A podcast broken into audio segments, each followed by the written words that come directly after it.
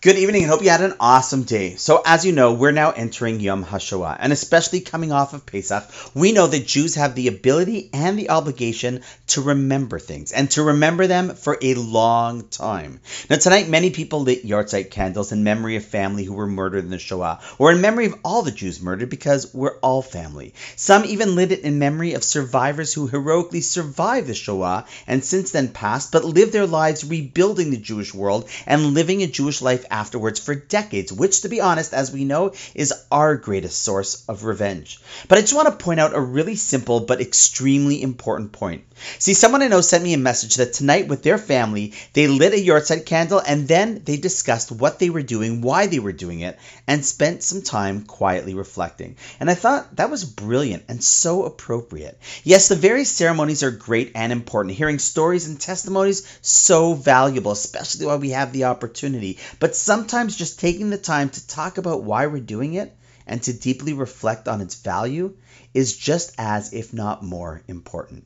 Now, I didn't ask the person what their discussion was about when addressing the why we're doing this, but I will tell you what I believe to be the purpose. Or actually, let's start with what it's not. The purpose is not to simply remember or live in the past. That's simply about remembering history. And yes, it might be our history, but the goal of life is not history. And as Jews, we don't remember the past for the past. But like Rabbi Sacks says, we remember the past for the future. Meaning, the goal of remembering anything from a Jewish perspective is to, in some way, strengthen the future. It's to take everything that people died for and to live for it. Not to live in the past, but to live for the past. That's the greatest gift we can give to those that perished to give a future. It's easy to read and remember history, but the challenge we're given is to write and recreate the next chapter.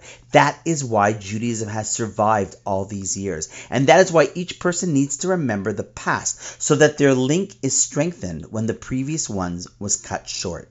It's definitely worth quietly reflecting on this and how we're doing it.